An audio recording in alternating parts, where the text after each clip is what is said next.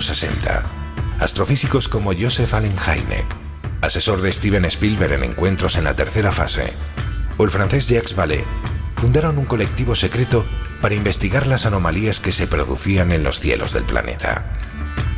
La conclusión a la que llegaron es que la ciencia, en muchos casos, no podía explicar lo que estaba sucediendo. Aquel colectivo fue conocido como el Colegio Invisible.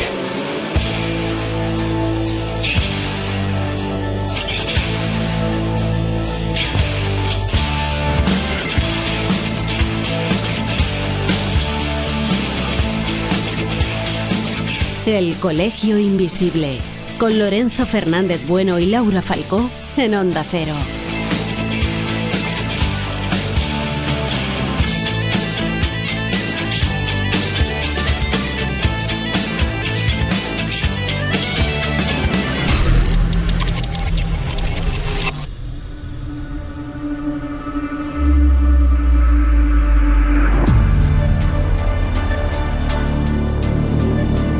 En una época en la que las élites dominan todos los ámbitos de la vida. Y lo hacen bajo la apariencia de bienhechores y filántropos. Miramos a esos grandes hombres con admiración, envidia e incluso agradecimiento. Personas que no solo figuran en el top de los más ricos, sino que además poseen gigantescas compañías tecnológicas y grandes conglomerados financieros. Son los dueños del planeta, pero ¿son lo que aparentan? ¿Hasta dónde llega su afán de poder? ¿Cómo afectan sus acciones al resto de la ciudadanía?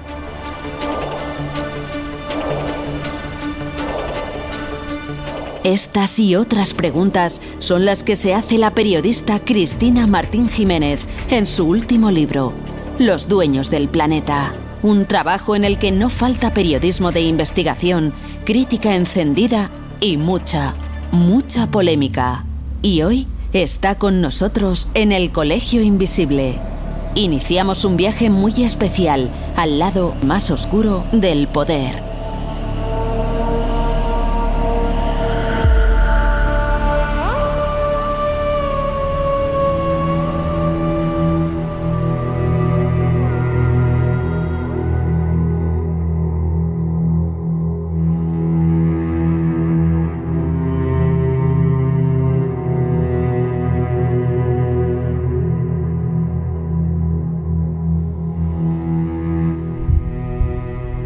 ¿Qué tal? ¿Cómo estáis? Nosotros hoy abrimos una de esas mesas de redacción que tanto nos gustan en el Colegio Invisible, porque hace ya mucho tiempo que se está hablando mm, de la libertad de la información, entre comillas, y hasta qué punto en un momento determinado nos estamos viendo totalmente acosados por un auténtico tsunami de fake news. Esto es lo que defiende un grupo de periodistas bastante comprometidos con lo que hacen, quizás en ocasiones tachados de polémica, y que están, bueno, pues extrayendo ese grano de la paja de la información.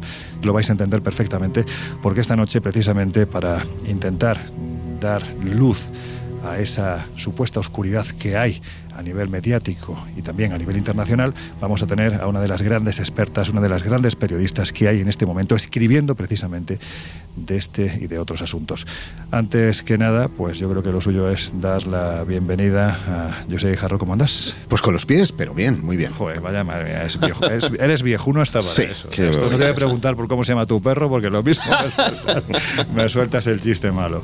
Jesús Ortega, ¿qué tal? ¿Qué hay? Muy buenas. Pues mira, con muchas ganas de, de darle a este, a este tema, que ya sabes que a mí es uno de mis, de mis favoritos y de los más preocupantes también. Por eso merece la pena analizarlo al detalle. Desde luego que sí, es uno de los más Laura Falcó, la dama del misterio, ¿cómo andas? Pues aquí estamos una semana más y además esta semana especialmente deseando hablar con la persona que hemos invitado al programa. Hablamos de una gran periodista y comunicadora. Pues oye, ya que lo has dicho tú, ¿qué te parece si la presentamos? Pues eh, esta persona es Cristina Martín Jiménez, escritora bestseller, conferenciante, doctora en ciencias de la comunicación y periodismo, con la primera tesis de estructura crítica sobre el Club Bilderberg en el mundo, clasificada con sobresaliente cum laude y mención internacional. Su obra es muy extensa y ha predicho el estado y los acontecimientos actuales del mundo. Hace 13 años identificó en uno de sus libros, hablamos de las tácticas de la pandemia, del cambio climático provocado por el hombre y de la creación de los líderes artificiales, como habían armas para la implantación de un orden mundial totalitario. El libro fue censurado durante siete años en España y se reeditó en 2017 con otro título, Los amos del mundo están al acecho en ediciones Martínez Roca. Sus dos últimos, sus dos últimos libros, La verdad de la pandemia y La tercera guerra mundial y hasta aquí, se han convertido en verdaderos fenómenos editoriales. En Ediciones Martínez Roca también ha publicado Perdidos, quien maneja los hilos del poder, los planes del Club Bilderberg para España y por último Hijos del Cielo. En la actualidad es presentadora en el canal de televisión RT y acaba de publicar Los Dueños del Planeta.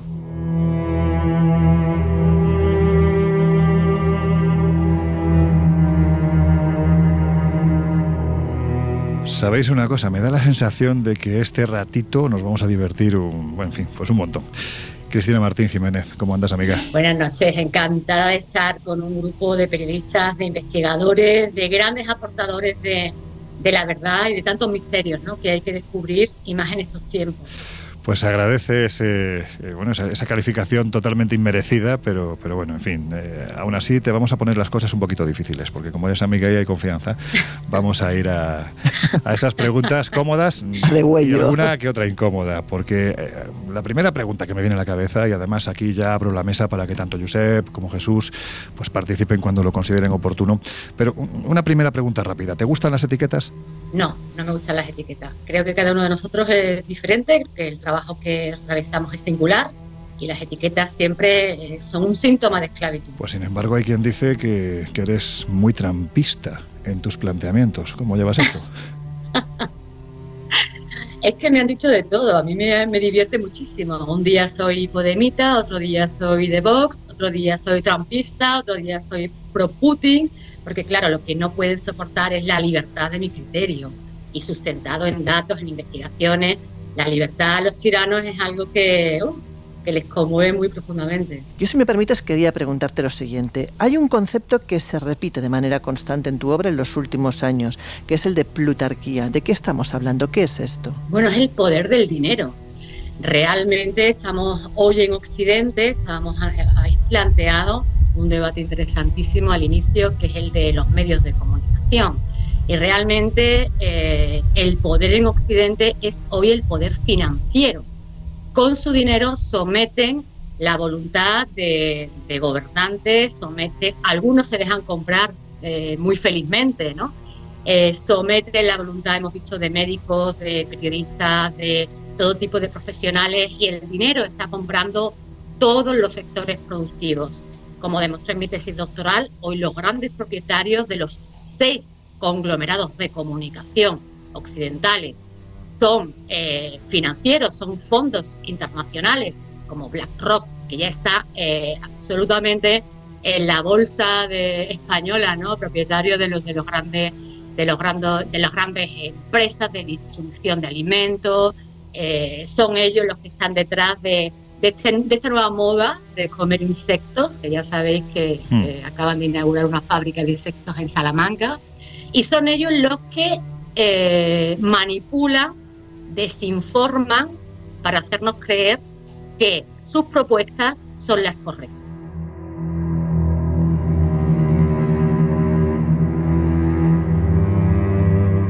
Los dueños del planeta es el título de este último libro que, acabas de publicar en ediciones Martínez Roca, precisamente en el Grupo Planeta. Y hay que decir que señalas en este libro a gente como Elon Musk, Jeff Bezos, Mark Zuckerberg, Bill Gates, Mohammed bin Salman, en fin, que es un tipo con una polémica detrás tremenda. Dicen que le gusta, no lo digo yo, dicen que le gusta descuartizar periodistas. En fin, ¿no se ha dicho siempre que del poder con mayúsculas no sabemos su verdadero nombre? Entonces, ¿por qué tenemos aquí los nombres de estos? ¿Estos no son el poder con mayúsculas? Para mí son parte del poder. Hoy el poder, desde los años 50, se está estudiando en la academia que el poder no es piramidal, como en la Edad Media, ¿no? sino que es un poder red, o sea, eh, se alían aquellos que tienen el poder del dinero, la plutocracia, se alían para conseguir objetivos y crean redes, redes de influencia, de manera que los unos sin los otros no serían nada. O sea, eh, eh, Bill Gates, que tiene miles de millones en sus cuentas, no podría conseguir los objetivos si no consigue que el presidente de España, Pedro Sánchez, se adquiera a su ideología y venda y comercie su ideología. los unos y los otros no pueden hacer nada. Y en este sentido, circula, hay que tener en cuenta que la CIA, los servicios secretos, están manejando las redes sociales y que las llamadas plataformas, las nuevas plataformas de comunicación como YouTube, Instagram, eh, Twitter, eh, realmente son instrumentos de estos poderes financieros. Y ellos lo que intentan es que no conozcamos la identidad de quienes están diseñando y manipulando el mundo. Por eso hay tantos vídeos desinformativos que tienen mucho éxito gracias a la manipulación de los algoritmos, donde siempre te dicen, no, esos no son, esos no son, son otros, tú no los conoces, están muy ocultos, no tienen ni idea. Pero lo que pretenden es eh, seguir confundiendo y desinformando. Los que hoy ejercen el poder en Occidente tienen nombres y apellidos y hay que señalarlos con el dedo.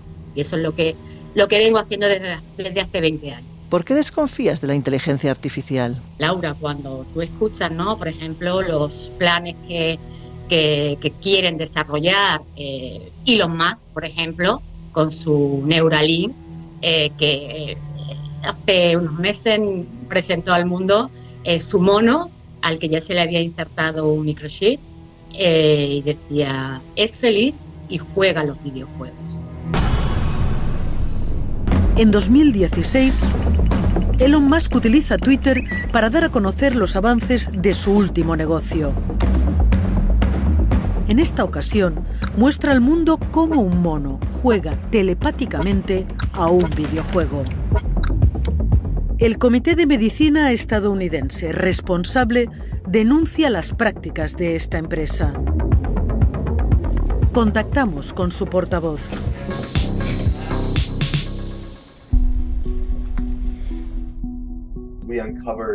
Denunciamos experimentos realizados en monos por la compañía de Elon Musk, Neuralink, y en estos experimentos cogen monos, hacen agujeros en sus cráneos, les ponen dispositivos metálicos en las cabezas.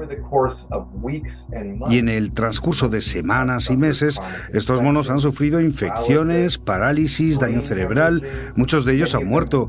Y esto es solo la punta del iceberg porque está experimentando con monos, cerdos, ovejas y quizá con otros animales. Elon Musk dice que estos chips cerebrales podrán devolver la movilidad a discapacitados y curar enfermedades como el Parkinson y el Alzheimer. Está preocupado por el problema de la inteligencia artificial, por la idea de que los ordenadores avancen tan rápido que nos superen. Y la única forma de evitar esto es modificar nuestro cerebro con ordenadores. En Estados Unidos hay abierto una investigación federal a Elon Musk por violaciones del bienestar animal. Elon Musk es un chico tecnológico, viene de Silicon Valley y está aplicando la filosofía de ir rápido. Y cuando haces esto, muchas cosas van a salir mal y vas a provocar mucho sufrimiento. Probablemente se han utilizado más de mil animales en los experimentos y a Neuralink no le parece raro hacerlo también en humanos. El objetivo de su compañía no es ayudar a la gente o curar a la gente. El objetivo es competir con los ordenadores. Esta es una idea del futuro que asusta. En Twitter, miles de voces se lanzan contra Elon Musk. Le han llamado billonario aburrido, completo idiota, demonio que debería estar entre rejas, cabronazo enfermo,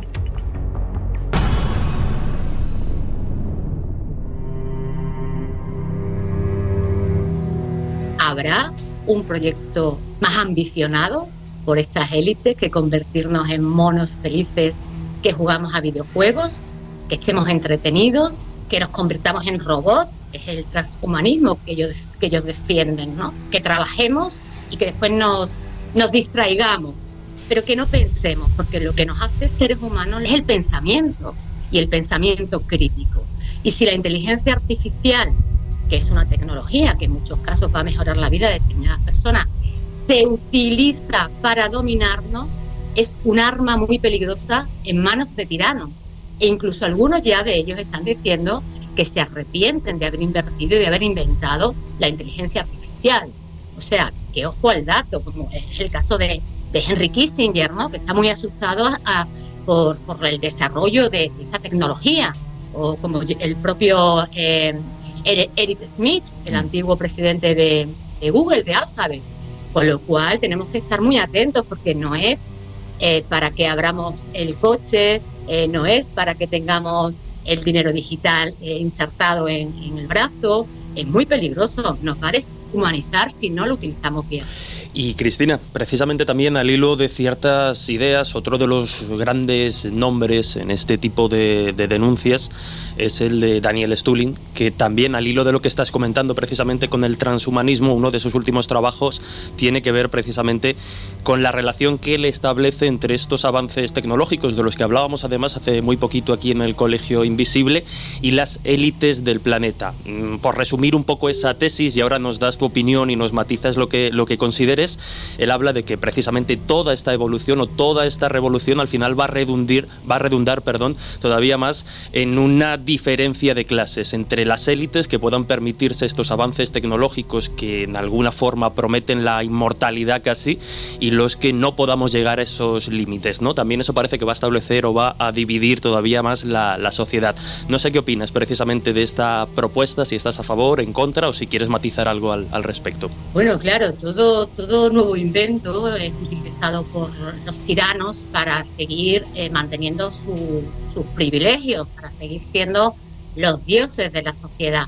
Y en este sentido, ellos eh, que nos han presentado esta maravillosa Agenda 2030 que hemos visto en los últimos debates de la moción de, de censura, presentarse al presidente de España con un pin de la Agenda 2030 cuando ya estuve en, octubre del año 2019 en la Fundación Bill y Melinda Gates en Nueva York, eh, enarbolando un discurso en el que decía que la Agenda 2030 es el nuevo contrato social y que afecta a todos los sectores de la vida.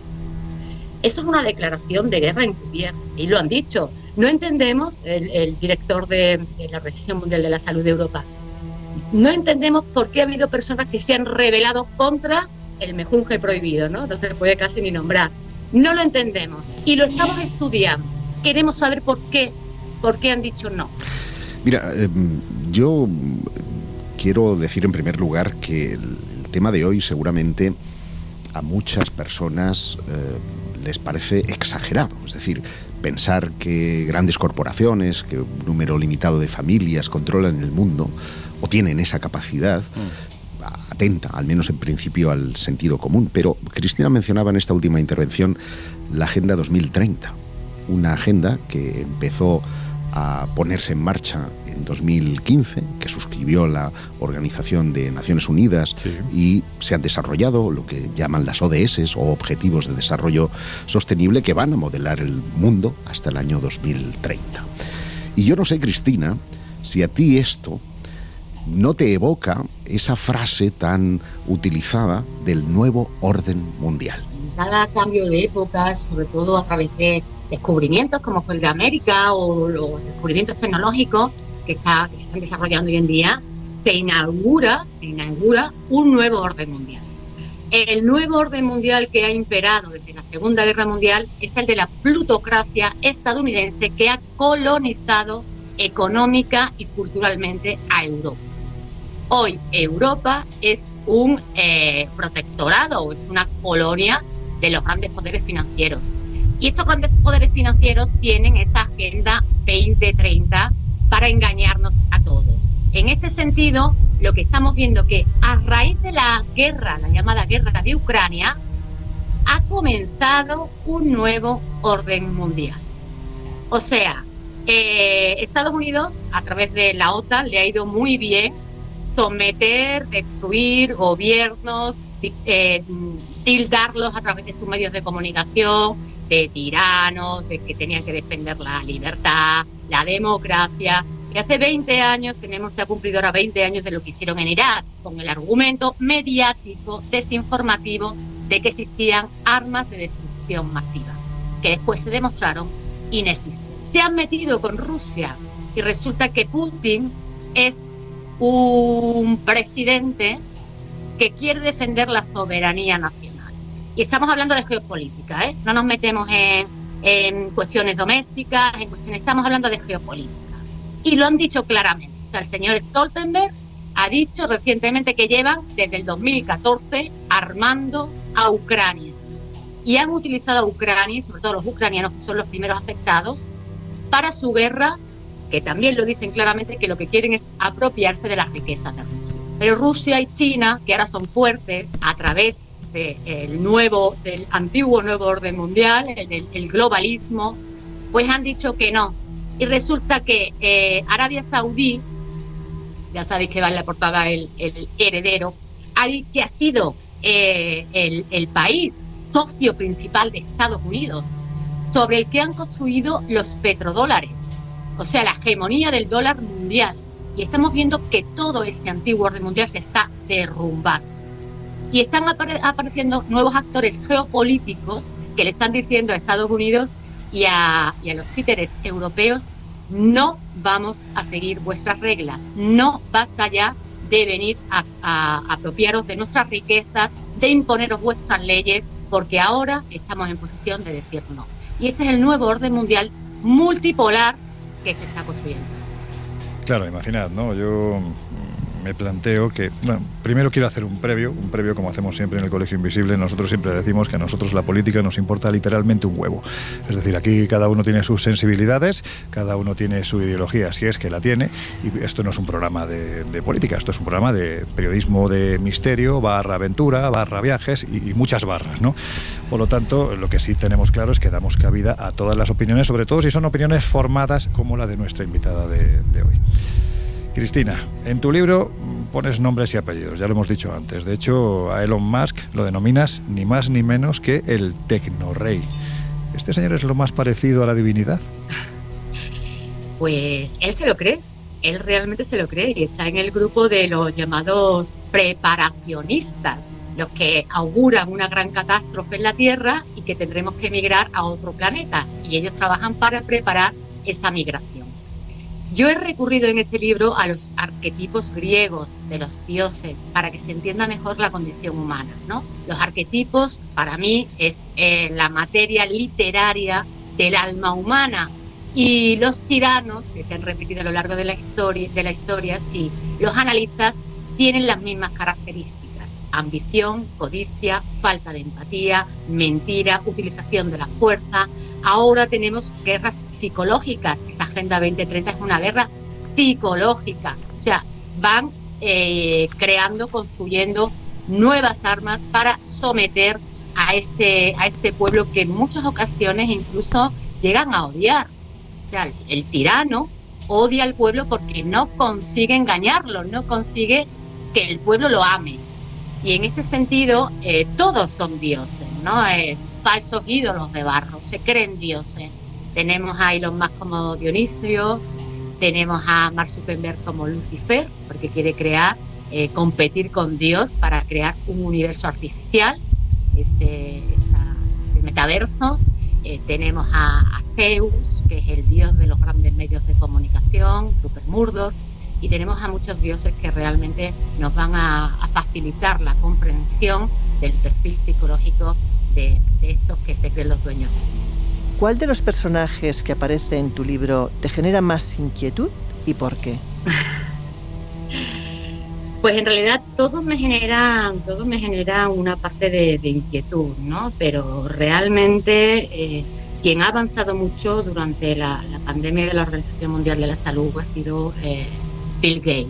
Sabéis que Bill Gates acaba de hacerse con, con parte del accionariado de Heineken, ¿no? Nuestra cerveza aquí famosa en Sevilla y resulta que voy a tener que cambiar de marca. La cerveza no se toca.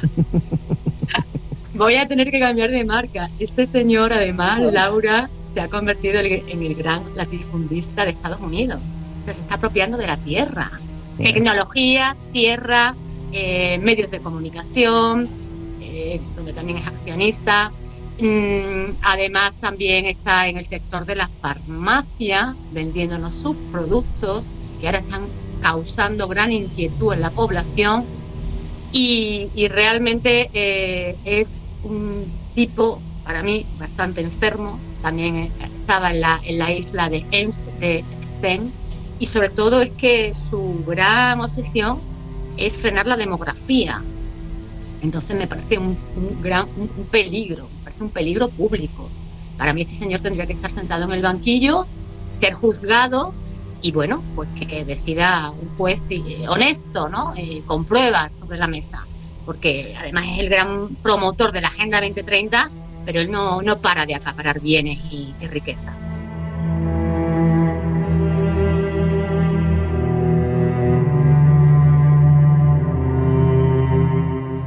¿Qué vinculación tiene Jeff Bezos con los extraterrestres? pues esta es una parte eh, para mí fascinante, creo que para, para todo el grupo que estamos hoy reunidos en esta maravillosa mesa, ¿no? que nos, encantan los misterios. Ellos también, ellos se criaron, crecieron, nacieron en la Guerra Fría, en la época del desarrollo de la carrera espacial y todos tienen esa, esa obsesión, esa fascinación por descubrir el cosmos. Y bueno, todos tienen su empresa, Elon Musk tiene su empresa, Jeff Bezos tiene su empresa, incluso hizo un cameo en, la serie que él veía de, niño, Star, Star Trek, y quieren, hay una parte importante en este sentido, peligrosa también por parte de Jeff Bezos, porque Jeff Bezos ha dicho que él quiere colonizar el espacio para dejar la Tierra como residencia de los ricos. O sea, ya nos quieren echar hasta de la Tierra, Laura. Sí. Hay, hay una serie de personajes que, tratas en tu libro, quizás son menos conocidos, a los que has envuelto de, bueno, vamos a decirlo así, un aura más bien neblinosa pero en este caso no porque fume mucho, sino realmente por siniestra, ¿no? Por ejemplo, Larry Fink, al que llamas ni más ni menos que el amo de las tinieblas, u otro personaje como Warren Buffett, que lo rebautizas como el oráculo del miedo. Se nos está acabando ya el, el tiempo y no me gustaría terminar sin hacerte esta última pregunta, porque al fin y al cabo a ver, dentro de tanta oscuridad yo creo que lo que tenemos la obligación, los periodistas, a los que sí nos importan las buenas noticias, es transmitir luz, ¿no? Y, hay que decir que el epígrafe de, tu libro es algo más luminoso en este sentido. Lo dices así, iluminando conciencias, ¿no? Pero después de lo que nos cuentas da la sensación de que todo es pues, mucho más oscuro de lo que suponemos, ¿no? ¿Hay espacio para la luz? Vivimos una época oscura, pero al mismo tiempo vivimos una época de muchísima luminosidad eh, la gira que estoy haciendo con el libro, cada vez son más jóvenes los periodistas que me entrevistan y ellos están bastante informados. Oye, me llama la atención estos jóvenes periodistas que tienen en sus manos pues estas plataformas de comunicación, las redes. Creo que la información es poder y que conozcamos todas las cuestiones, todos los planes de esta iba a decir de esta gentuza, como decimos en Sevilla. Bueno, estas horas se es poder, ahora se puede decir es poder para nosotros, es libertad para nosotros y es risa, porque el libro termina con ríete, ¿no? Una reflexión que hago, ríete porque son unos mediocres, ríete porque realmente no van a poder, ríete porque estamos descubriendo sus planes y va a vencer la humanidad. Todos sus planes son contra natura y la naturaleza es más fuerte que ellos. La naturaleza se abre paso y se pone en su sitio. Pues con esta reflexión nos vamos a quedar. Nosotros formamos parte de ese grupo de, periodistas, no por bien informados, sino por jóvenes, porque somos muy jóvenes, hay que decirlo. y llegados a este punto, Cristina, pues agradecerte que hayas estado aquí con nosotros a estas horas, siendo conscientes de que estás ahora en plena promoción del libro de un lado para otro. Recordad, quienes estéis al otro lado de estos micrófonos de Onda Cero, el libro Los Amos del Planeta, ediciones Martínez Roca, Grupo Planeta. Está en todas las librerías y también, por supuesto, en plataformas digitales. Lo dicho, agradecerte eh, que hayas estado con nosotros, agradecerte la claridad con la que siempre hablas y desearte mucha suerte en esta nueva aventura. Gracias a vosotros, soy maravilloso, os quiero.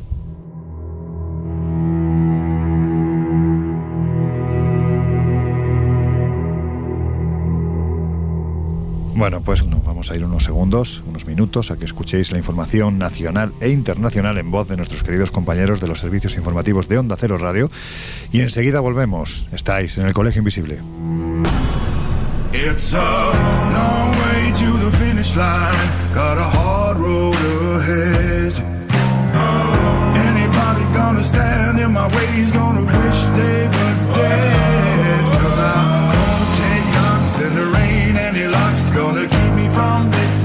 En unos minutos volvemos a abrir las puertas del Colegio Invisible en Onda Cero.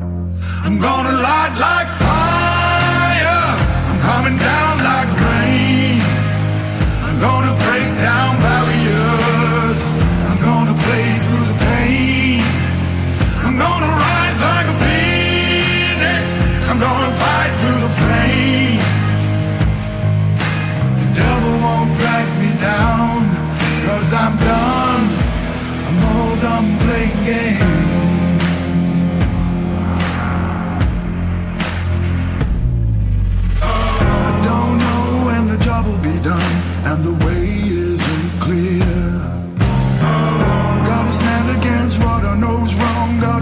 so much.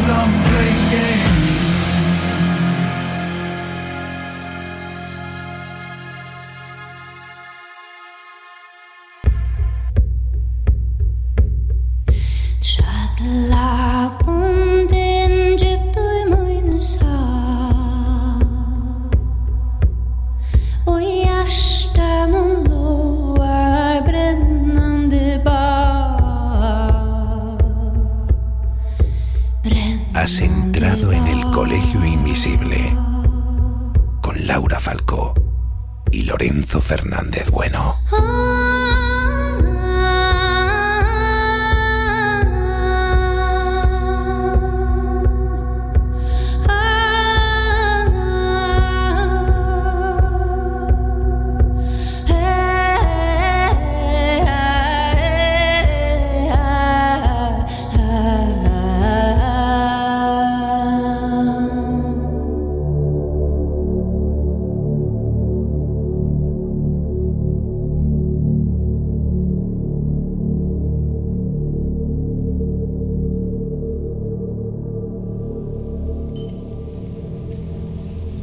Bueno, pues ya estamos de vuelta. Si te acabas de incorporar al Colegio Invisible de hoy, hemos estado hablando en esta primera media hora de programa con Cristina Martín Jiménez, que es la autora del libro Los amos, los dueños, ¿no? Los dueños o los amos del planeta. A ver, Los amos- los amos. Los amos del planeta. Pues eso, editado por Martínez Roca del Grupo Planeta, estamos hablando de ni más ni menos que esa visión periodística de un grupo de profesionales bueno, pues ellos aseguran estar comprometidos con la verdad y que están destapando, pues, digamos que le están quitando la máscara, ¿no? A determinados personajes.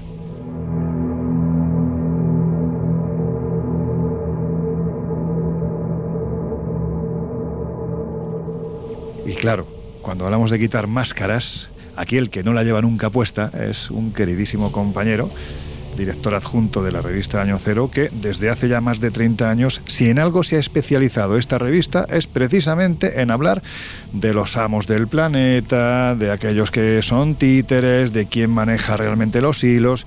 ¿De quién estamos hablando, Laura? Pues tenemos aquí con nosotros a un gran amigo y periodista y un gran comunicador como es Miguel Pedrero. Miguel, encantada de que estés aquí un día más. Esta sabes que es tu casa, además. ¿Qué tal? Muy buenas a todos. ¿Le hacemos la ola? Venga, bueno, si te- eh, venga, muy bien, ya te hemos hecho la ola. Oye, eh, vamos a ver cómo empiezo yo esta, esta charla contigo. Por el principio, siempre por el Siempre por el principio. principio, pero Sí. como hemos estado hablando ¿no? de gente en esta primera hora, hemos estado Mm. hablando, tú conoces perfectamente el trabajo de Cristina Martín, Mm. eh, hemos estado hablando de aquellos que dominan el mundo o que supuestamente lo dominan, vamos a, a poner siempre el, el marchamo supuesto. Eh, no son muchas veces los que se quitan la careta, sino los que todavía la tienen puesta. ¿Tú realmente piensas que hay dueños del planeta? No. Joder. No, yo lo, no, yo lo que creo es que hay muchos intereses en Liza y por supuesto hay corporaciones, hay multinacionales, hay organizaciones, hay naciones, países, hay servicios de inteligencia que tienen su cuota de poder, ¿no? Y en muchas ocasiones colaboran y en otras ocasiones pues se tiran los trastos. Ahora, es bien cierto que están de acuerdo en, ciertas cuestiones básicas, ¿no? como por ejemplo la defensa del sistema de vida occidental y de un sistema económico capitalista de libre mercado. ¿no? En eso están de acuerdo. Básicamente, mmm, las reuniones del grupo Bilderberg, al fin y al cabo, no son más que eso. Es una reunión de, de gente que tiene un común denominador, una serie de comunes denominadores en los que están completamente de acuerdo y a partir de ahí, pues bueno, llegan a acuerdos, a veces discuten y a veces se enfrentan férreamente entre ellos, entre corporaciones, entre naciones, entre servicios de inteligencia, etcétera, etcétera. Pero en realidad hay un consenso, que es el consenso occidental, que desde el punto de vista militar quizás lo encarna muy probablemente, bueno, con toda seguridad, la OTAN, que la OTAN es más que, que una organización de, ejércitos de diferentes estados occidentales, es mucho más que eso, porque dentro de la OTAN actúan servicios de inteligencia, hay, hay un departamento incluso de guerra psicológica, de información y desinformación, de contrainteligencia, es decir, que es mucho más. Y desde el punto de vista económico, pues las reuniones son la trilateral, el Club Bilderberg y sobre todo, y por encima del, del Bilderberg y la trilateral, es el Foro Económico Mundial que agrupa a las mil mayores corporaciones del planeta. Y ahí sí que es cierto que se llegan a ciertos acuerdos y es el Foro Económico Mundial el que, o es el, el, ámbito en donde muchas veces se toman decisiones muy importantes que luego afectan a la política, a la, a la, economía y a nuestra forma de vida de toda la sociedad occidental. Bueno, durante la primera media hora de programa hemos tenido unos pequeños problemas con sonido, por eso uh -huh. no hemos podido intervenir tanto como quisiéramos, pero yo creo, Josep, que tú te has quedado con ganas de, de intervenir, de comentar alguna cosa, que no sé si en este caso pues se puedes lanzar precisamente a la mesa para que... Eh, sí, Miguel, y viene, es, viene, pues... un poco, viene un poco al hilo de lo que comenta Miguel, con el que estoy plenamente de acuerdo, a pesar de que sí hay instituciones internacionales que tienen un, una influencia notable en lo que es el rumbo del destino de la sociedad.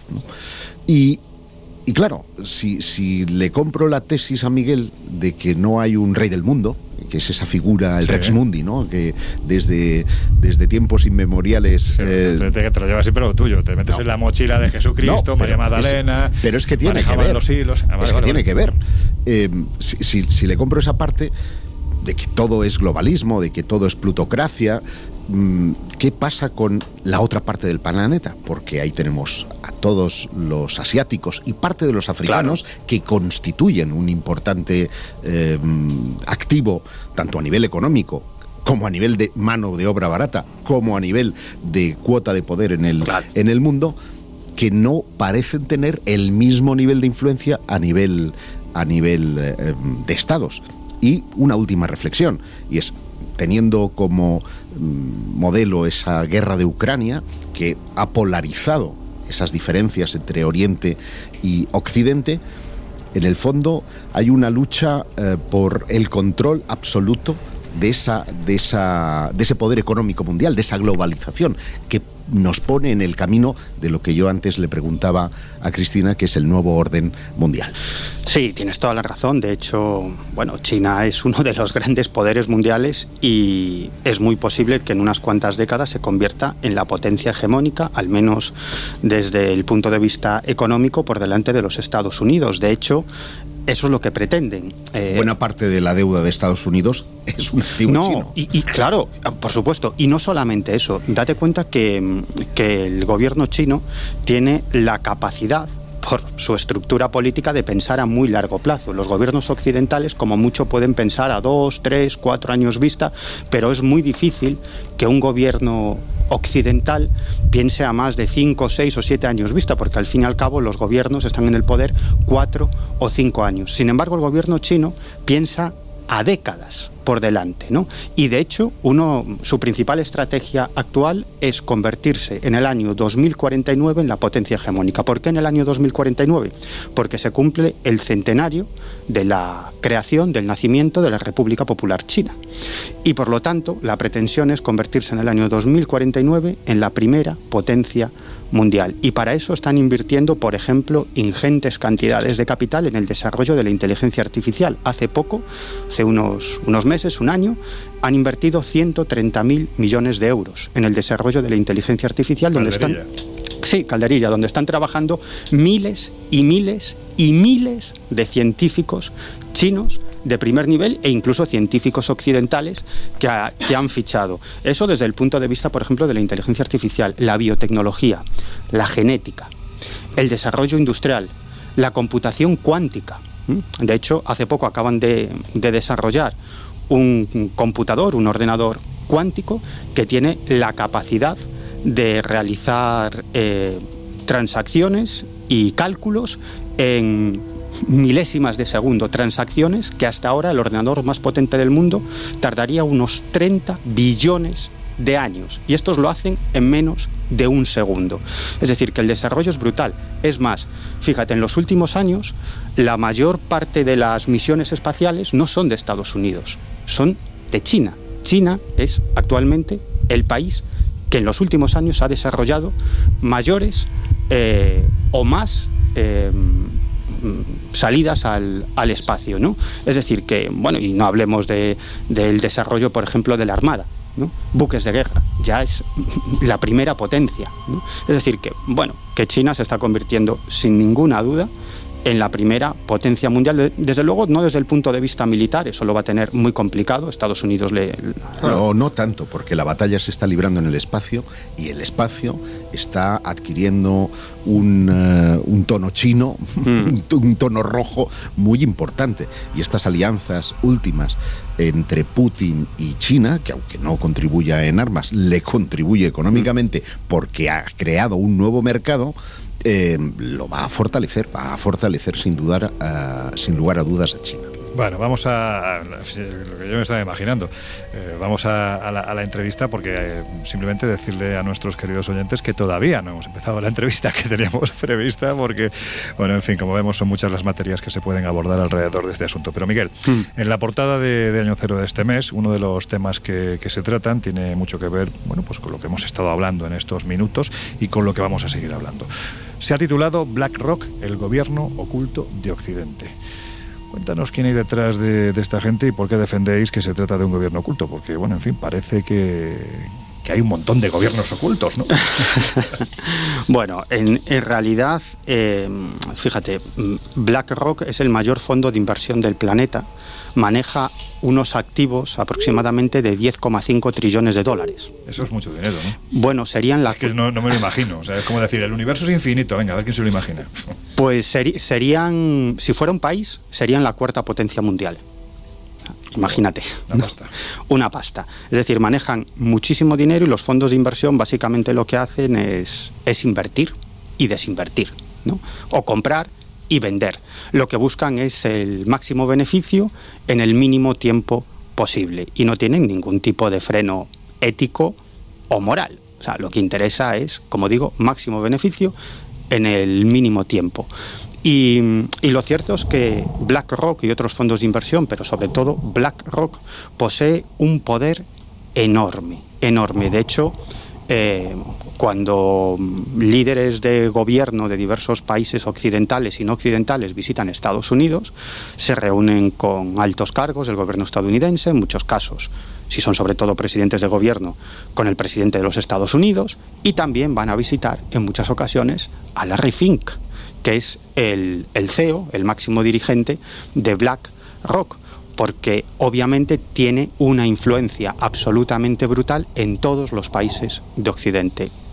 Mira, sin irnos más lejos, en el caso de España, BlackRock eh, pues tiene participaciones, tiene acciones en prácticamente todas las energéticas españolas, en tres de los grandes bancos.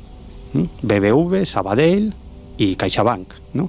y en importantes medios de comunicación, en los más importantes medios de comunicación, en los conglomerados más importantes de los medios de comunicación españoles, pues BlackRock tiene acciones y acciones importantes. Eso en el caso de España, pero si nos vamos ya al caso de los Estados Unidos, BlackRock tiene acciones en los 40 mayores conglomerados de medios de comunicación de los Estados Unidos. Y luego también, por no hablar de su influencia, tienen acciones en empresas armamentísticas y en las mayores empresas petroleras, entre otras, la que es probablemente la mayor empresa petrolera de los Estados Unidos, que es Exxon, y, y también en la mayor empresa petrolera de Rusia, que es Gazprom.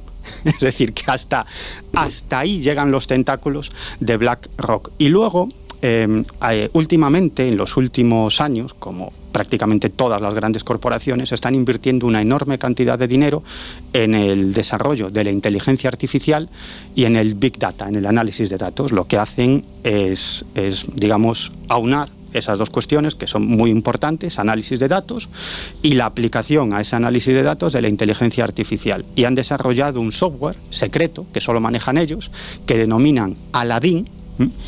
Que es ese software, al fin y al cabo, el que decide dónde invertir y cuándo invertir esa ingente cantidad de capital. Y ese software que funciona con inteligencia artificial, Aladdin, pues tiene en cuenta toda una serie de circunstancias, como la posibilidad de que aparezcan nuevas pandemias, próximas guerras, cambios de gobierno, etcétera, etcétera. Y con eso es el propio software el que decide dónde debe invertir BlackRock.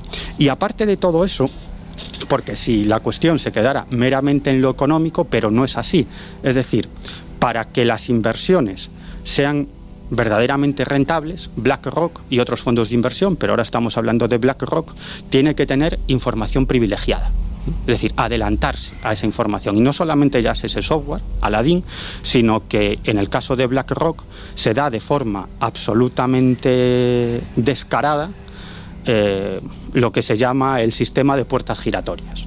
Es decir, que altos cargos de BlackRock acaban formando parte de gobiernos en altos cargos, incluso presidentes de gobierno o ministros de los más importantes gobiernos occidentales, y muchos ministros y presidentes de gobierno acaban trabajando para BlackRock en su consejo de administración o acaban trabajando como asesores para BlackRock o como representantes en determinados países, etcétera, etcétera. Porque además, para llevar a cabo sus inversiones y que sean eh, verdaderamente rentables, tienen que manejar hasta cierto punto las decisiones de los gobiernos. Y hace no demasiado, en el último encuentro en el Foro Económico Mundial, eh, en el que participa Larry Fink, el CEO de BlackRock, pues, tuvo lugar una conversación con algunos otros miembros del Foro Económico Mundial, conversación pública, en donde Larry Fink advertía de que era mm, necesario indicarle a los europeos a quién deben de votar para llevar a cabo las reformas necesarias para que el capitalismo siga funcionando. Lo que quería decir es que, bueno, había que digamos, dirigir el voto de los europeos hacia determinados candidatos que interesan a los intereses de BlackRock. Da la sensación de que siguiendo esa metáfora más que Aladín había que haberle llamado Alibaba, me da la sensación. Pero bueno, en fin, Laura, querías tú también comentar algo, ¿no? A ver, Miguel, eh, siempre que se habla de George Soros, eh, ¿se habla simplemente de él porque es el más mediático? Bueno, se habla de, George Soros. A ver, aquí voy a ser voy a ser muy claro. Mm, Bueno, porque determinados personajes vinculados a la derecha bastante extrema lo han, lo han utilizado como pim pam pum. Pero básicamente George Soros es un capitalista que defiende el sistema de mercado, defiende la globalización, pero eh, la suya es una visión de un capitalismo muy globalista. De, de hecho, él maneja varias fundaciones cuyo cometido, cuyo objetivo es crear sociedades, lo que él denomina sociedades abiertas. Es decir, que lo que él pretende es que exista básicamente, pues bueno, cierta libertad o absoluta libertad en el trasvase de bienes, de mercancías, de capital entre países y que cada vez las naciones, digamos, que mm, posean menos peso en lo que es el poder mundial, ¿no? Es decir, él defiende una sociedad global, abierta, donde los gobiernos nacionales tengan cada vez menos peso y más peso las corporaciones y las instituciones internacionales. Y eso va en contra, en muchas ocasiones, de la ideología que defienden determinados mm, partidos o instituciones, organizaciones que son muy nacionalistas, de derecha y muy nacionalistas, aunque básicamente están de acuerdo en lo mismo, que es en la defensa de un sistema capitalista de libre mercado, solo que unos eh, defienden gobiernos fuertes y autoritarios que puedan poner en marcha esa liberalización económica en sus propias naciones. Y George Soros defiende una liberalización económica pero ya no dentro de lo, de lo que serían los confines de, de los estados-nación sino a nivel global. Y por lo tanto ese es básicamente el enfrentamiento. Se ha acusado a, a George Soros que, que, defiende posiciones de grupos muy de izquierda y tampoco es verdad. ¿no? Él sí que es cierto que como defensor de esa sociedad abierta está a favor de la libertad sexual, por ejemplo, de que exista cada vez mayor libertad de movimientos de, de personas. Dentro de un orden, dentro del orden occidental, que es lo que él defiende. Pero básicamente George Soros es un especulador financiero. ¿no? De hecho, uno de los mayores enemigos de George Soros es Donald Trump, ¿no? que hay ahí un larvado enfrentamiento, pero que básicamente se puede explicar desde el punto de vista de la política nacional de los Estados Unidos, porque George Soros apoya económicamente y mediáticamente al Partido Demócrata y Donald Trump representa obviamente al Partido Republicano. Y es básicamente un enfrentamiento entre el Partido Demócrata y el Partido Republicano, pero en el fondo se trata de dos tiburones capitalistas, tanto Donald Trump como George Soros son dos tiburones capitalistas que además defienden el capitalismo más ultraneoliberal, ambos dos.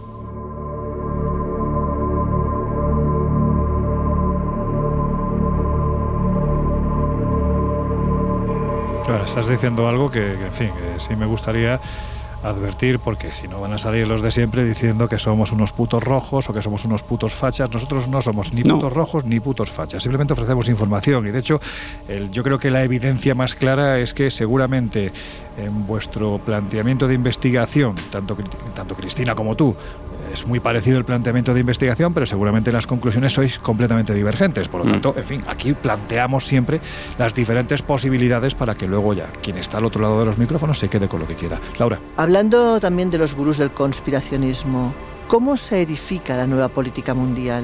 Bueno, pues tenemos, la... tenemos poco tiempo. ¿eh? sí, no, no. pregunta es compleja. No, no, no. a ver, muy rápidamente. Eh, vamos a ver. Actualmente, y lo estamos viendo en la, la guerra de Ucrania, no es más que una guerra interpuesta entre Rusia y la OTAN. Solamente que la OTAN no actúa de forma directa, ¿no? Y todo esto comienza, no hay ninguna duda, por la invasión de un personaje como es Vladimir Putin, que no es la primera guerra que lleva a cabo y de una forma absolutamente brutal. Una de las guerras más brutales que llevó a cabo fue la de Chechenia. Poca gente se acuerda de la guerra de Chechenia, ¿no? pero los bombardeos de Grozny, de la capital de Chechenia, provocaron decenas de miles de muertos en una capital que tenía poco más de 100.000 habitantes. Es decir, que fue una guerra absolutamente brutal, de la que no se habló demasiado en Occidente porque hubo un pacto entre Vladimir Putin y George Bush. Es, yo no me meto demasiado en tu guerra de Irak, y tú no te metes demasiado en mi guerra de Chechenia. Esa fue la razón por la que los medios occidentales no criticaron demasiado la guerra de Chechenia que estaba llevando a cabo Vladimir Putin, además en este caso con las manos absolutamente sueltas, absolutamente libres, porque no tenía una crítica por parte de los medios occidentales, o al menos no tenía una crítica brutal. No, no es lo mismo con la guerra de Ucrania, ahora que los medios occidentales están muy atentos a todo lo que pasa y por lo tanto Vladimir Putin no puede utilizar una fuerza, digamos, excesivamente bruta. ¿eh? Es decir, para acabar con decenas de miles de civiles ya, en un ataque. Se le llama doble moral, te quiero decir. Hombre, claro, o sea, por supuesto. A, a, la de antes, me miro para otro lado y haz lo que te dé la gana, que los medios van a decir esto. Claro, y, y, y, y por resumir y muy brevemente, actualmente el gran enfrentamiento, la, la nueva Guerra Fría, es entre China y los Estados Unidos. De hecho, la OTAN se está expandiendo hacia, hacia Asia-Pacífico, ¿no? Claro. Que uno se pregunta qué se le ha perdido a la OTAN en Asia-Pacífico, ¿no? mm, cuando la OTAN es Organización del Tratado del Atlántico Norte, Atlántico Norte, y ahora mismo se están expandiendo hacia Asia-Pacífico. ¿Por qué?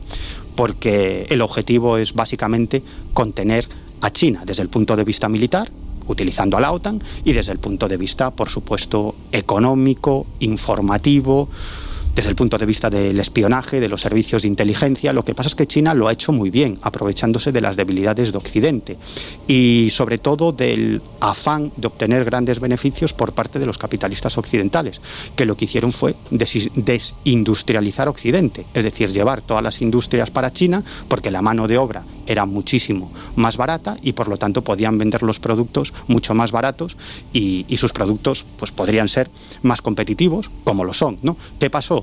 Que en un determinado momento Occidente se dio cuenta de que en realidad China tenía en sus manos, no solamente como decía antes Josep, la, la, deuda de buena parte de los países occidentales. La deuda externa de buena parte de los países occidentales está en manos de China. Pero es que no solamente eso, sino que en su territorio dispone de prácticamente todas las industrias occidentales. Todas y nos, las y industrias nos dimos cuenta en la pandemia, donde recordaréis, Exacto. todas las mascarillas Exacto. venían Made in China y no teníamos capacidad para fabricar absolutamente nada. Y los respiradores.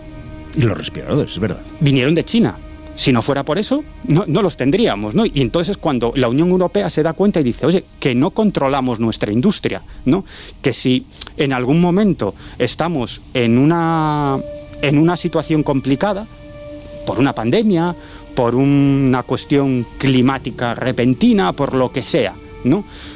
No tenemos forma de acceder a, determinados bienes, ¿no? sino que los controla todos China. Pero es que no solamente eso, sino una vez que ya estaban las industrias en China, China lo que, a lo que se dedicó es a copiar esa tecnología, a copiar esa industria. Y ellos mismos ahora mismo también están produciendo, también están creando sus propias industrias que están vendiendo a Occidente y haciéndole la competencia a esas mismas industrias occidentales que están en su propio territorio. Por lo tanto, tienen en sus manos, digamos, eh, la economía y la industria del mundo, ¿no? Y por lo tanto, ahora Occidente lo que está tratando de, de ver, de averiguar, es cómo nos enfrentamos a esta nueva situación. Bueno, esa es la pregunta, ¿no? Y la pregunta que yo hago ahora mismo es eh, si nuestro querido Jesús Ortega quiere comentar algo, porque veo que está escuchando atentamente los planteamientos de, de Miguel.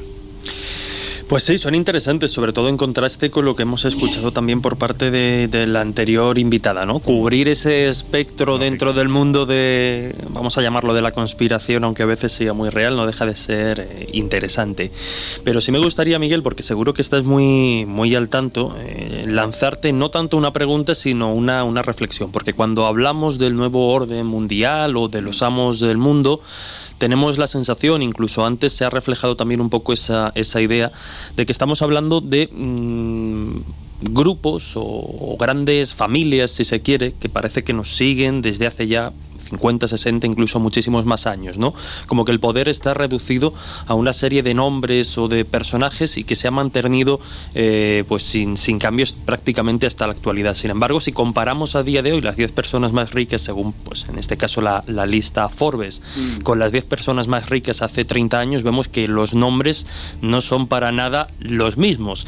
Claro, eso de alguna forma desmonta o, o, nos tiene que llevar a una reflexión de que esos grupos eh, inamovibles que nunca cambian, que siempre son los mismos, no están así, porque ya digo, pues ahora nos encontramos a nombres que ya han aparecido, ¿no?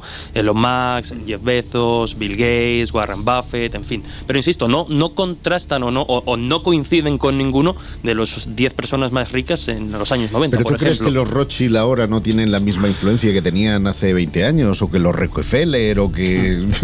no, pero ¿sabes qué pasa? Tiene razón Jesús en el sentido de que además esto, esto va a tal velocidad, el desarrollo de la ciencia y la tecnología, que probablemente dentro de 10 años esos 10, 20 o 30 personajes, eh, digamos, más no voy a decir más poderosos, sino los mayores Ma multimillonarios. Más rico no significa más poderoso. Más poderoso, efectivamente. Pero esos multimillonarios van a cambiar, porque con el desarrollo de la inteligencia artificial de pronto nos encontraremos a otro Elon Musk o a, otro, o a otros fundadores de, de Facebook, ¿no? Pues lo mismo, pues un grupo de gente que empiezan en una pequeña empresa o en un garaje y que acaban haciéndose con el control de la mayor corporación o acaban creando la mayor corporación eh, vinculada a la inteligencia artificial que cambia el mundo para siempre. ¿no? Es decir, esto va a tal velocidad, a tal velocidad, que esto va a cambiar mucho. Y si voy a decir una cosa respecto a, muy breve a lo que también lo que acaba de decir Jesús y a tu comentario, ¿no? Es cierto que hay una serie de familias vinculadas al sistema financiero que tenían un gran poder hace 60, 70, 80 años y que siguen teniendo ahora un gran poder. Pero sí es cierto. Pero porque están en sectores estratégicos, la energía, mm. el petróleo, bueno, no deja de ser energía, es decir, están en sectores muy influyentes de cara a las variaciones y oscilaciones del mercado. La crisis energética que tenemos mm. actualmente es una crisis ficticia. Es decir, Arabia apagó el gas, el, inicialmente fue Rusia, el, antes de la guerra, el que tenía la manija mm. del, gas europeo.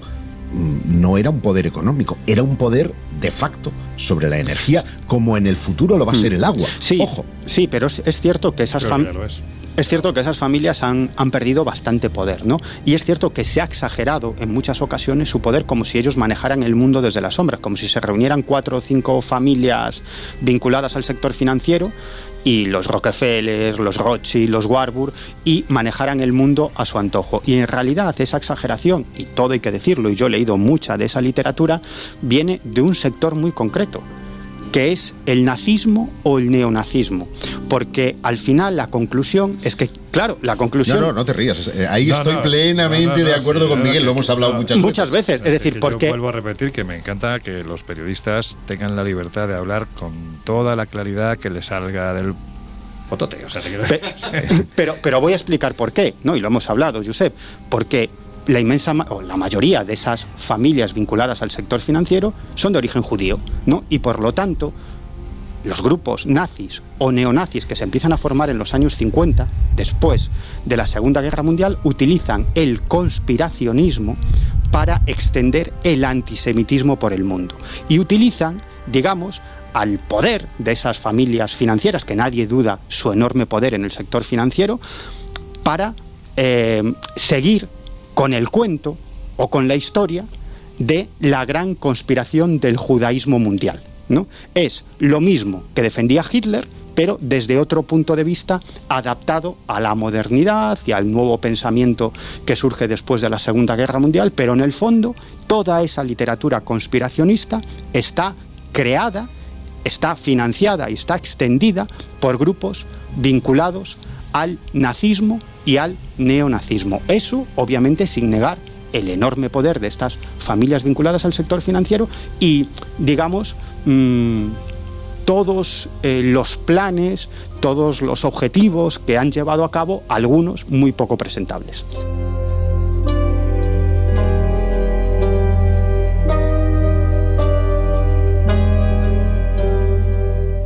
Bueno, pues estamos hablando de los gurús de la conspiración, de la geopolítica internacional, qué derroteros está llevando, que la mayoría de los humanos, de los seres humanos, no nos estamos enterando de fake news, en fin, de todo esto que, como decía Jesús hace unos minutos, se envuelve con un lacito y se le pone conspiración.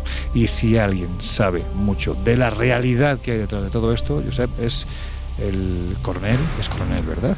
Coronel Pedro Baños, con el que te has puesto en contacto. Así es, eh, el coronel eh, Pedro Baños, eh, que acaba de escribir, bueno, lo hizo en 2022, La encrucijada mundial, el que refleja buena parte de estas teorías y se centra específicamente en el control de la información. Por eso hemos querido preguntarle qué herramientas utiliza el poder para modelar las creencias de la población. Lo escuchamos. A lo largo de la historia, las clases dominantes siempre han intentado encontrar métodos para condicionar las sociedades, para manipular a las poblaciones. Hoy en día, uno de los sistemas o procedimientos favoritos son las redes sociales. Hay que tener en cuenta que cada día se conectan a una red social al menos 4.000 millones de personas en todo el planeta. Además, cada vez hay más personas, sobre todo en los países más avanzados, y muy especialmente los más jóvenes, que solo se informan a través de las redes sociales. Estamos hablando de porcentajes que en algunos países pueden llegar hasta el 80%. Evidentemente, eso hace que haya un interés máximo por intentar influir en estas redes sociales para condicionar a las sociedades. En ellas actúan servicios de inteligencia, incluso ejércitos y por supuesto también todo tipo de organizaciones al servicio de organizaciones a su vez políticas. Tenemos el caso bien claro de los escándalos de los Twitter Files en Estados Unidos, de cómo fueron capaces a través precisamente de manipular Twitter, de condicionar el voto a buena parte de la población estadounidense durante las últimas elecciones.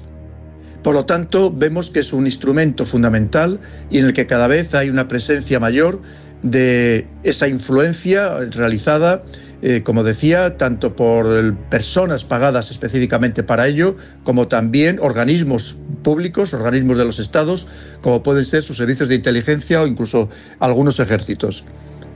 Esta es la realidad en la que vivimos hoy en día y por eso hay que ser muy prudente a la hora de, de, absorber esta información procedente de las redes sociales, porque puede estar, y en muchos casos clarísimamente está, totalmente condicionada para influir en las sociedades.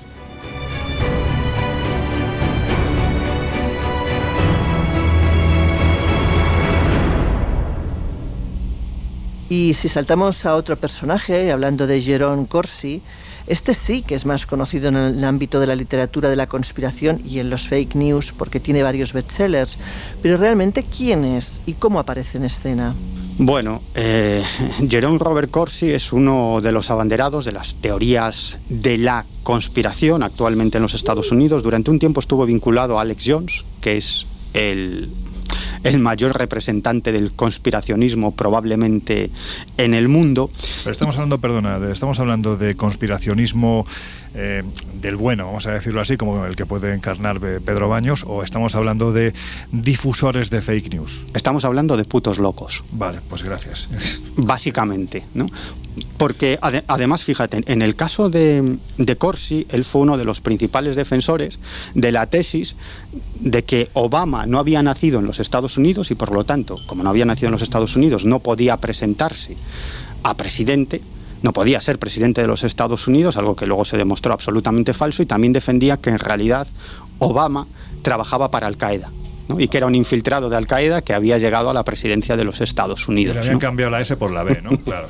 pero, pero fíjate que este, este, este um, Jerome Corsi estuvo implicado, y esto sí que es muy interesante, y de hecho tuvo que ir a testificar ante el fiscal general de los Estados Unidos, él estuvo implicado en la divulgación de aquellos correos electrónicos que robaron a Hillary Clinton ¿no? y que finalmente se dieron a conocer a través de determinados medios sí, de comunicación. Pero esa es una historia muy desconocida, muy desconocida, y que es una historia tremenda que tiene que ver con el espionaje ruso.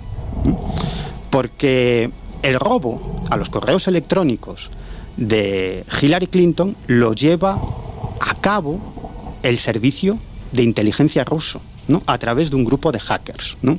Ellos lo intentaron de varias maneras ¿no? y al final consiguieron hackear algún ordenador del Comité Nacional Demócrata. ¿no? Y a partir de ahí, de hackear eh, digamos, esos, algunos ordenadores del Comité Nacional Demócrata, entre otros, lo, lograron hackear el ordenador de John Podesta, ¿m?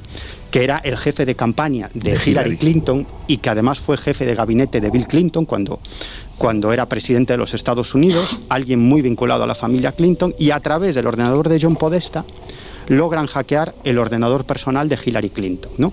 Y le roban miles y miles y miles y miles de correos electrónicos, ¿no? En ese momento se estaba dando la campaña electoral entre Donald Trump y Hillary Clinton, que finalmente ganó Donald Trump.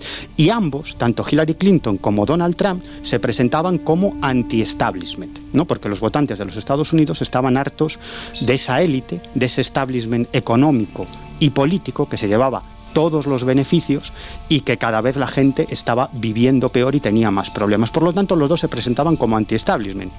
Pero ni Donald Trump era anti-establishment, porque forma parte del establishment, y Hillary Clinton tampoco era anti-establishment, porque más establishment no se puede ser. ¿Qué es lo que pasa? Que cuando el servicio secreto ruso roba esos, esos correos electrónicos, la segunda fase es qué hacer con ellos, ¿no? Es decir, cómo darlos a conocer, ¿no? Y por lo tanto, crean una organización pantalla en los Estados Unidos, que no me acuerdo cómo se llamaba, pero era eh, la defensa de la democracia en los Estados Unidos, la defensa de la libertad, algo así. Crean una página web, ¿no? Y a través de esa página web empiezan a divulgar y esto fue el servicio secreto ruso en una operación que dirigió personalmente Vladimir Putin. Además, una operación muy importante en la que se implicaron todos los servicios de inteligencia rusos y entre otros la contrainteligencia rusa, porque el miedo que tenía, eh, eh, que tenía Putin es que los servicios secretos eh, de los Estados Unidos, el espionaje de los Estados Unidos en Rusia, que está muy extendido y tienen bastantes espías dobles, se enterase de esa operación. Entonces puso a funcionar a toda marcha la contrainteligencia rusa para que evitara que la inteligencia de los Estados Unidos en Rusia se enterara de esta operación. ¿no? Bueno, el, el caso... Una más de películas, sí. El caso es que dan a conocer todo esto a través de una página web. Pero claro, los medios de comunicación eran muy reticentes porque no sabían quién estaba detrás de esta página web. Entonces eran reticentes a publicar esos correos electrónicos porque ni siquiera sabían si era si eran reales o era una falsedad creada por alguien, ¿no? Entonces, como eso no funcionaba, al final lo que hicieron fue pasarle toda esta información a grupos de extrema derecha cercanos a Donald Trump, ¿no?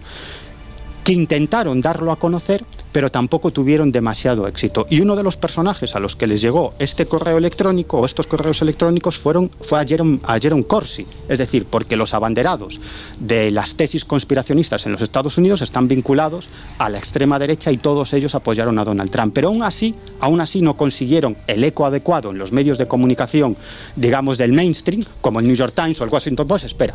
Y, y No, al- es que es breve. Ya, ya no deja, ya no deja. y al, y final, y al final, ¿qué hicieron? Pues pasarle la inteligencia rusa, todos esos correos electrónicos, ¿a quién? A Wikileaks. Y fue Wikileaks quien filtró toda esa información al New York Times, al Washington Post, a la CNN, a los grandes medios del mainstream que entonces sí sabían que esos correos electrónicos eran correctos, eran ciertos y además que demostraban esos correos electrónicos que Hillary Clinton no era anti-establishment, porque hay unos correos electrónicos muy curiosos en donde fondos de inversión le indican a Hillary Clinton quiénes tenían que ser secretarios, es decir, ministros del próximo gobierno de los Estados Unidos si ella aceptaba. Es decir, si tú te quieres presentar como anti-establishment y el sector financiero te está diciendo y fondos de inversión a quién tienes que colocar como tus ministros si tú aceptas, ¿no? Pero es que además con esos correos electrónicos y ya termino, eh, eh, la gente vinculada a Donald Trump, a la, campaña, a la campaña de Donald Trump, sobre todo un personaje fascinante que se llama Roger Stone, que fue el que consiguió que Donald Trump ganara las elecciones, él se dio cuenta de algo básico, y es que había un grupo de personajes como, como este que acabas de nombrar, como yo- ah, del que estamos Corsi. hablando, como Corsi. Corsi o Alex Jones, ¿no? que en realidad nadie les hacía caso, nadie del mainstream, ¿no? de los grandes medios de comunicación, pero que tenían más gente siguiéndoles y tenían eh, más extensión sus noticias, tenían más divulgación que las del New York Times o el Washington Post. Entonces dijeron, vamos a estos, vamos a darles importancia. Y no solamente le facilitaron esa información a través de Roger Stone, de Hillary Clinton, esos correos electrónicos, sino que les enviaron, por decirlo de forma gráfica, mierda. Es decir, Pero, grandes, precisamente por grandes eso- fake news, entre otras, la gran fake news que hizo que Donald Trump ganara las elecciones es que Hillary Clinton y otras personas importantes del Partido Demócrata eh, en realidad eran los jefes de una secta satánica secreta que dirigía al gobierno de los Estados Unidos, un gobierno profundo dirigido por satanistas que dirigía a Hillary Clinton y que se dedicaban a violar y a sacrificar Y a- y a niños. ¿no? sacrificar niños. Y esto era un fake news. Eh, precisamente Vamos, por eso. Primero Josep, después Laura y vamos No, a sí, sí, lo mío es un comentario muy breve. eh, Que, que precisamente por eso eh, Corsi, eh, David Icke, eh, este Jones, son en realidad marionetas de quienes realmente controlan el, mundo. Y cuando digo el mundo no me refiero al mundo mundial, sino en este caso pues a parcelas concretas de poder, en este caso los Estados Unidos. Pero el elemento fundamental es la población porque todas estas ideas encajan en la población gracias a lo que en inglés se llama el wishful thinking, ¿no? el pensamiento al servicio del deseo. Cuando una cosa te vibra, te resuena, ¡pum!, la compartes inmediatamente y lo que eh, pues sería una mera anécdota se convierte en un estado de opinión generalizado e interesado por quienes manejan eh, los hilos del mundo. ¿Gracias a quién? A líderes de opinión cada vez más descerebrados que son los que pasan esas fake news sin ningún pudor porque no, vamos, eh, porque no, porque lo que quieren es, en definitiva, seguir extendiendo su poder. Eh, bueno, pues yo creo que con esto nos vamos a, a quedar ya porque, bueno, vemos que el tema da, da para mucho. Eh, sí, simplemente remitir lo mismo que hemos hecho en la primera media hora, pues ahora vamos a remitir también a ese artículo que se publica este mes en, en la revista Año Cero y que, bueno, de una forma también extensa se aborda gran parte de lo que nos has estado contando, Miguel. No te vayas todavía porque vamos a entrar en reflexiones y me gustaría que todos, bueno, pues eh, fuéramos partícipes, ¿no? También de lo que es tu reflexión. Here I go out to sea again. The sunshine fills my head, and dreams hang in the air.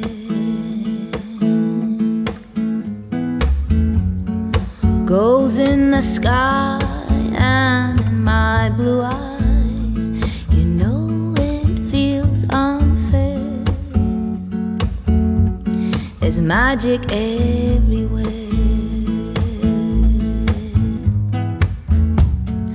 Look at me standing here on my own again.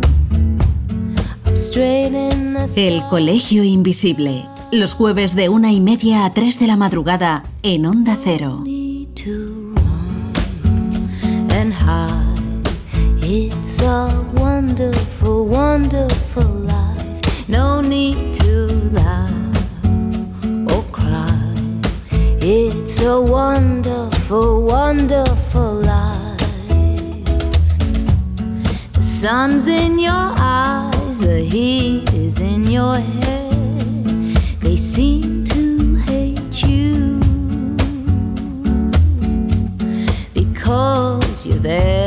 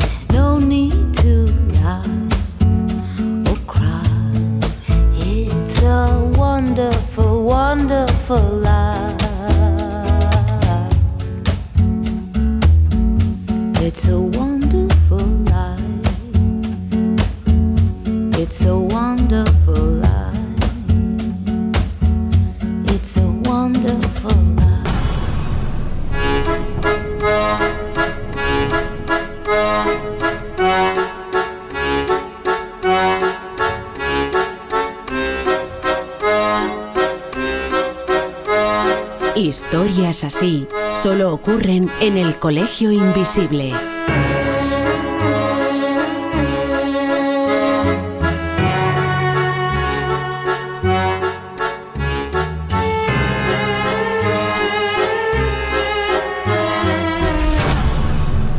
Sitting in the morning sun. I'll be sitting till the evening comes,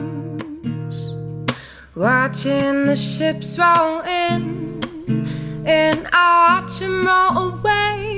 Pues eso, que estamos ya en el momento de las conclusiones y, y, la pregunta que me viene a la cabeza a la vista de la temática que hemos estado abordando en estos minutos, que no sé a vosotros, a mí se me han quedado muy cortos, de hecho de la batería de preguntas que teníamos tanto para Cristina como para ti Miguel se nos ha quedado la mitad fuera, pero en fin, es obvio que es un tema que habrá que retomar simplemente porque es un tema que nos interesa absolutamente a todos y que de una forma u otra nos afecta.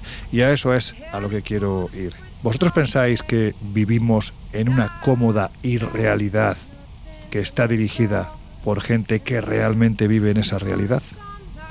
A ver quién se entera de lo que pregunta. Voy a ser breve. Sí, sí, por supuesto Vamos, que sí. ¿vivimos en Matrix? hay- hay- bueno, no, no tan Matrix, o sea, no seguramente tan tecnológico o como mundo paralelo, pero sí estamos viviendo lo que al poder económico le interesa.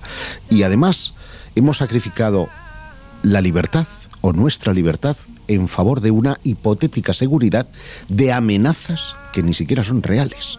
Por lo tanto, te compro el argumento de, de Matrix. Un plan que podemos decir tiene una fecha de inicio, el 11S, se marca un, un punto de inflexión en los planes eh, generales de las élites globalistas para poner fin a esa libertad en aras de la seguridad y que se ha visto reivindicada de nuevo en una guerra en Ucrania, donde además, fíjate qué está ocurriendo en Occidente, hemos sacrificado un punto de vista, yo no lo justifico, ¿eh? lo que ocurre en Rusia, pero es absolutamente inmoral que no podamos leer qué opinan RT, eh, eh, las agencias de información como Sputnik, etcétera, en Occidente por miedo a que nos coman el coco. Pero ¿dónde se ha visto? No somos la libertad, no somos la democracia, no podemos elegir. Pues parece que no. Bueno, yo creo que ha quedado bastante evidente en estos minutos que lo de la libertad de información, como que no. Laura, ¿tú qué opinas? Bueno, a mí la verdad es que el tema que hemos tratado hoy me produce gran sensación eh, de inseguridad, ¿no? E incluso de una cierta angustia, porque no dejas de pensar que al final nosotros somos como títeres, que no tenemos ni voz ni voto, que poco podemos hacer y que hay unos locos dirigiendo el mundo que se mueven por puros intereses económicos y políticos, por egos muchas veces, y que pueden llevar al mundo realmente a una catástrofe sin igual. O sea, son capaces eh, de llevarnos a una tercera guerra mundial únicamente por su propia conveniencia, porque al final le importa un pepino, así de claro, la humanidad. Bueno, pues eh, no sé quién dijo hace no mucho tiempo cuando empezó la guerra de Ucrania que era una guerra como tantas otras, que está dirigida por señores muy mayores, que se lleva muy mal entre sí, en la que se está muriendo gente muy joven. Eh, Miguel, ¿tú qué opinas? Bueno, yo es que creo que en momentos concretos, determinados, muy importantes para los intereses de determinadas élites económicas, políticas del mundo occidental, los grandes medios de comunicación son llamados al orden y ofrecen una única visión de la realidad que beneficia a esos intereses políticos y económicos. Lo estamos viviendo actualmente con la guerra de Ucrania porque nos están dando la información sobre la guerra que nos quieren dar para que la opinión pública occidental piense de una determinada manera y que nadie piense, por favor, que estoy justificando a Vladimir Putin y la invasión de Ucrania, porque el país que ha invadido sin ninguna duda es Rusia, pero yo me pregunto qué está haciendo Estados Unidos y lo que está intentando básicamente es alargar la guerra para debilitar a Rusia y centrarse en China, que es lo que están haciendo ahora y les interesa debilitar a Rusia durante eh, unos meses más o un año más para llevar a cabo sus objetivos y al final esto se va a resolver con un acuerdo o nos vamos a la Tercera Guerra Mundial, es decir, o entra Occidente o esto no tiene fin en la guerra y eso supondría una Tercera Guerra Mundial y espero que no pase. Por lo tanto, esto se va a saldar con un acuerdo. El problema si se va a saldar, si se va a arreglar con un acuerdo antes o después. Entonces, yo creo que también hay intereses que están ahí detrás intentando alargar esa guerra. Y estoy muy de acuerdo con lo que decías tú antes, Lorenzo, porque al final en las guerras los que mueren son los hijos de los otros, no de los que fomentan y crean esas guerras, porque ni ellos, ni sus hijos, ni sus familiares van a fallecer en el frente de batalla. Los que van a fallecer en el frente de batalla son otros. Y esto lo vimos con la guerra de Irak, ¿no? Cuando todos los medios de comunicación del mainstream, los grandes medios de comunicación occidentales, fueron llamados a filas y todos defendían que en Irak había armas de destrucción masiva cuando no había ni una sola prueba que lo indicara. Y luego todos se dieron muchos golpes de pecho diciendo nos hemos equivocado, nos hemos equivocado. No, no os habéis equivocado, habéis mentido a sabiendas, ¿no? Y ahora estáis intentar, intentando justificaros. Y está pasando actualmente con el cambio climático. Y ya termino. Es decir, no hay nada más importante los grandes expertos mundiales, el panel internacional sobre el cambio climático, que acaba de sacar ahora un informe hace poco, lo que está diciendo es que si no cambiamos radicalmente de forma de vida y encaramos el cambio climático, en dos, tres décadas vamos a vivir un auténtico apocalipsis que puede llevar a la desaparición de la especie humana. Y sin embargo, los grandes medios de comunicación, los medios de comunicación del mainstream, no están en eso. ¿Por qué? Porque dependen de intereses vinculados al sector energético y al sector financiero que no quieren oír hablar de esto del cambio climático porque quieren que todo siga funcionando como hasta ahora, hasta que finalmente llegue ese evento ese apocalipsis climático y nos tengamos que enfrentar a eso como buenamente podamos. Jesús, tus últimos segundos. Además, de verdad, porque no voy a no voy a alargar esto más. Es difícil añadir algo a lo que ya han comentado los compañeros, ¿no? Pero yo creo que este programa, que estas últimas reflexiones, que estas entrevistas nos dan pie a pensar y a ser conscientes de que, como estamos comentando, el mundo, por desgracia, a día de hoy, es demasiado complejo en todas sus aristas y en todas sus, eh, digamos, en todos sus terrenos, económico, político, social, se mueven muchas cosas y nosotros como individuos eh, únicos pues es imposible, ¿no? Que abarquemos todo el conocimiento necesario para entender esa, esa complejidad. Entonces, eh, al hilo de esa matriz que comentábamos un poco, es verdad que muchas de las teorías de la conspiración que normalmente se dan por ciertas o ganan popularidad, por desgracia muchas veces no son más que instrumentos, herramientas y herramientas, perdón, de determinados grupos de, presión para distraernos y para mantenernos un poco dormidos, mientras más allá, como hemos estado viendo, no, pues se, se llevan a cabo y se desarrollan otras otras tramas, otras tramas y otras historias. Así que bueno, como siempre la información que, que intentamos aportar siempre necesaria, ¿no? Para ser conscientes también de esa, de esa tramoya. Y que además, independientemente de la ideología o de lo que piense cada uno de los periodistas, que lógicamente es libre de pensar lo que quiera, en este caso nosotros lo que intentamos es dar voz siempre a periodistas de investigación que es evidente, se llamen Cristina Martín Jiménez, se llamen Miguel Pedrero Gómez, da igual eh, no parecen seguir la, la corriente que lleva el río. En este caso van siempre contra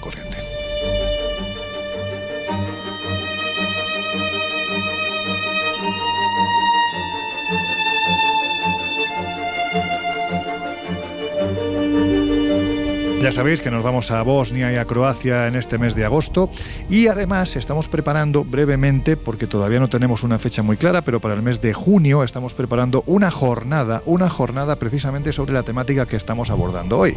Es decir, todo lo que tiene que ver con conspiración, fake news, los amos del planeta, todas estas cositas las vamos a reunir alrededor de una jornada en la que van a participar pues gente tan interesante como Miguel Pedrero, como Cristina Martín, como el coronel Baños, bueno, en fin, mucha gente interesante. Así es, nos vamos a preguntar realmente la pregunta de hoy, ¿no? Si el mundo está eh, controlado por élites y qué influencia eh, si hay o no amos del mundo. Y esa va a ser una jornada en Madrid que va a tener lugar el próximo mes de junio y que espero concite el interés de muchísima gente porque el tema no solo es de actualidad, sino que nos afecta a todos. Va a haber gente número uno en este tipo de periodismo y de investigación y el día ya lo iremos anunciando. De todas formas, todos los datos, pues como ya sabéis, ¿no? se van a ir volcando tanto en espaciomisterio.com como en viajesprisma.com.